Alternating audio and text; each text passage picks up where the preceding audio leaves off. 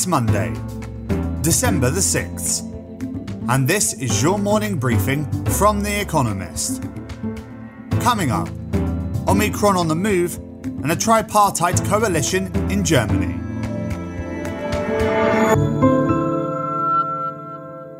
First, the world in brief. The Omicron variant of COVID 19 has now been identified in 40 countries, with the World Health Organization warning that all countries should prepare for a surge of cases. Omicron has now been detected in 16 of America's 50 states. Anthony Fauci, the White House's chief medical advisor, said that, quote, thus far, the variant does not appear to have produced severe cases, although he said it is too early to draw firm conclusions. Even so, rules on travel continue to be tightened around the world. Germany's Free Democrats, a pro business party, voted to back a coalition agreement with the Social Democrats, SPD, and the Greens. The new government will be led by Olaf Scholz of the SPD. He will take office this week, bringing an end to the 16 year chancellorship of Angela Merkel. Eric Zemmour's first rally since he declared his intention to stand for the presidency of France descended into violence. Supporters of the hard right politician, who pledges to virtually end immigration and rails against Islam, set upon anti racism protesters at the event in Paris. Thousands of people had taken to the streets of the capital on Sunday to demonstrate against Mrs. Zemmour's xenophobia. Niger's defense ministry on Sunday claimed to have engaged hundreds of jihadists in pitched battle, killing scores of them. It also admitted to losing 12 of its own soldiers. They fought near the junction of Burkina Faso and Mali, where rebels can cross borders easily. The same day, foreign governments condemned an attack that killed 31 civilians in central Mali on Friday. Officials within India's government apologised for a massacre in the northeastern state of Nagaland, where security forces killed 14 civilians on Saturday. Soldiers were said to have opened fire after mistaking a group of labourers for militants. The region is home to various insurgencies, and national security forces are entrusted with extraordinary powers. The apology was more unusual than the violence. Discovery, an American media group whose assets include Eurosport, is reportedly in talks to form a joint venture with BT Sport, an arm of BT, a British telecoms group.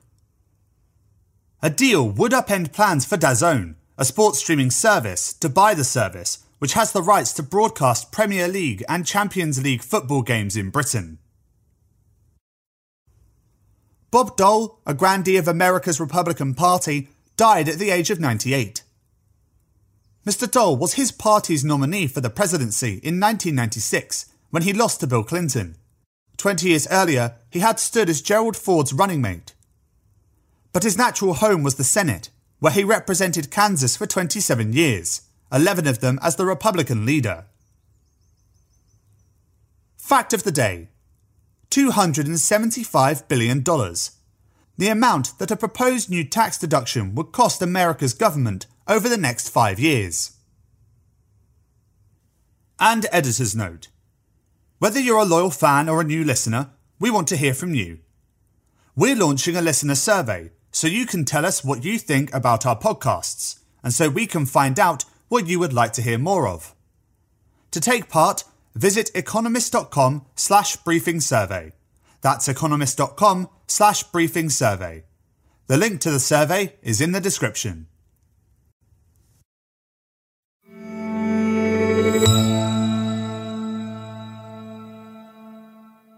And now here's today's agenda. BuzzFeed's listing sends a warning. BuzzFeed, an American digital media company, will list on the Nasdaq Stock Exchange on Monday through a merger with a special purpose acquisition company, SPAC. The flotation of the news website, once known for listicles and now a Pulitzer Prize winner, is being closely watched by competitors. Forbes, Vox Media, Vice, and Lad Bible are all mulling or have announced plans to go public, many of them by way of a SPAC. So far, the process has not been kind to BuzzFeed. shareholders at 895th Avenue Partners, the SPAC it is merging with, did approve the deal on December 2nd. But SPAC investors can choose to redeem their shares rather than investing in a target entity, and many did. BuzzFeed will only receive $16 million from this source, less than 6% of the $288 million that was theoretically available. The redemption rate for all SPACs has climbed in 2021. This episode will further dampen the buzz about them.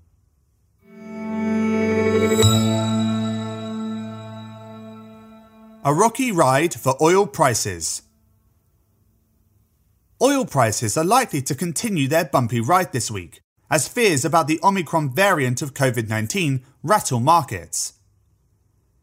The price of Brent crude, an international benchmark, fell by 15% in the week to December 2nd, on fears that the variant could trigger fresh lockdowns and a concomitant fall in the demand for oil. Prices fell further on December 3rd, when OPEC Plus, the oil producers cartel and its allies, agreed to keep increasing production. That will be a relief for some governments, including America's, which had been pushing for greater supply. But the move surprised the markets. Analysts had expected OPEC Plus to lower or maintain its previous supply levels. Why OPEC Plus did not lower production remains unclear. Some think the cartel could be downplaying the risk of Omicron. Another possibility is that OPEC Plus is growing more friendly to America. Either way, until the world understands more about the variant, oil prices will remain volatile.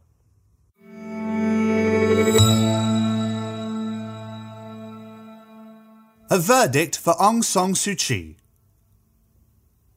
On Monday, a court in Myanmar is expected to rule in the trial of Aung San Suu Kyi, the country's leader until she was deposed in a coup in February.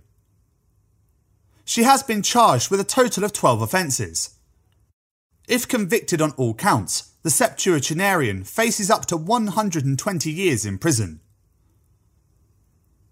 The junta, which accuses Miss Suu Kyi's party of cheating in an election it won in 2020, has scheduled a new poll for 2023. They seem to hope that will buy them enough time to regain the public's approval. But much of the country is up in arms against the regime.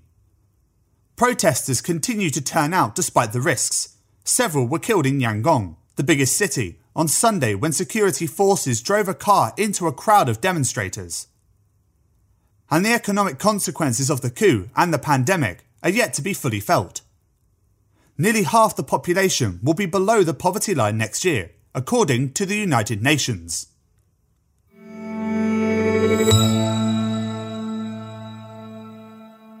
Modi meets Putin. The leaders of Russia and India share an interest in public performance. Sometimes bare chested, Vladimir Putin takes photographers bear hunting. Narendra Modi meditates for the camera. But when the pair meet in Delhi on Monday for the 21st annual India Russia summit, it will be for more than show. A huge fraction of India's materiel dates from Soviet era agreements. Russia's S 400 air and missile system, feared by America for its spying capabilities, is expected to feature prominently amid the day's deal making. That could complicate some of India's other relationships. Chinese provocations along its Himalayan borders have prompted India to seek closer ties with America. Mr. Modi has been invited to Joe Biden's quote, Summit for Democracy this month. As Russia rattles sabres to its west and draws closer to China, any bear hugs between Messrs. Modi and Putin may yet strain India's budding partnership with America.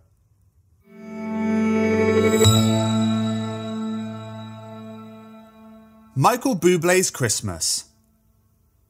The same joke does the rounds on social media every autumn. Quote, it's November 1st, the line goes. Quote, and Michael Bublé is defrosting as we speak.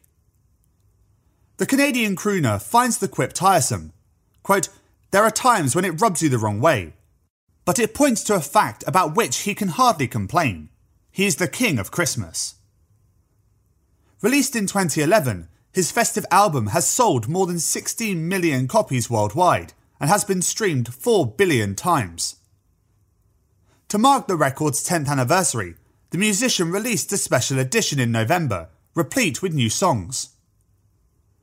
On Monday, NBC, an American television network, will add more cheer by broadcasting Michael Bublé's Christmas in the City, an hour long special recorded at the Rockefeller Center in New York. Comedians, actors, and even Kermit the Frog will join the singer for classic Yuletide tunes, accompanied by a 48 piece orchestra. You might say it's beginning to look a lot like Christmas.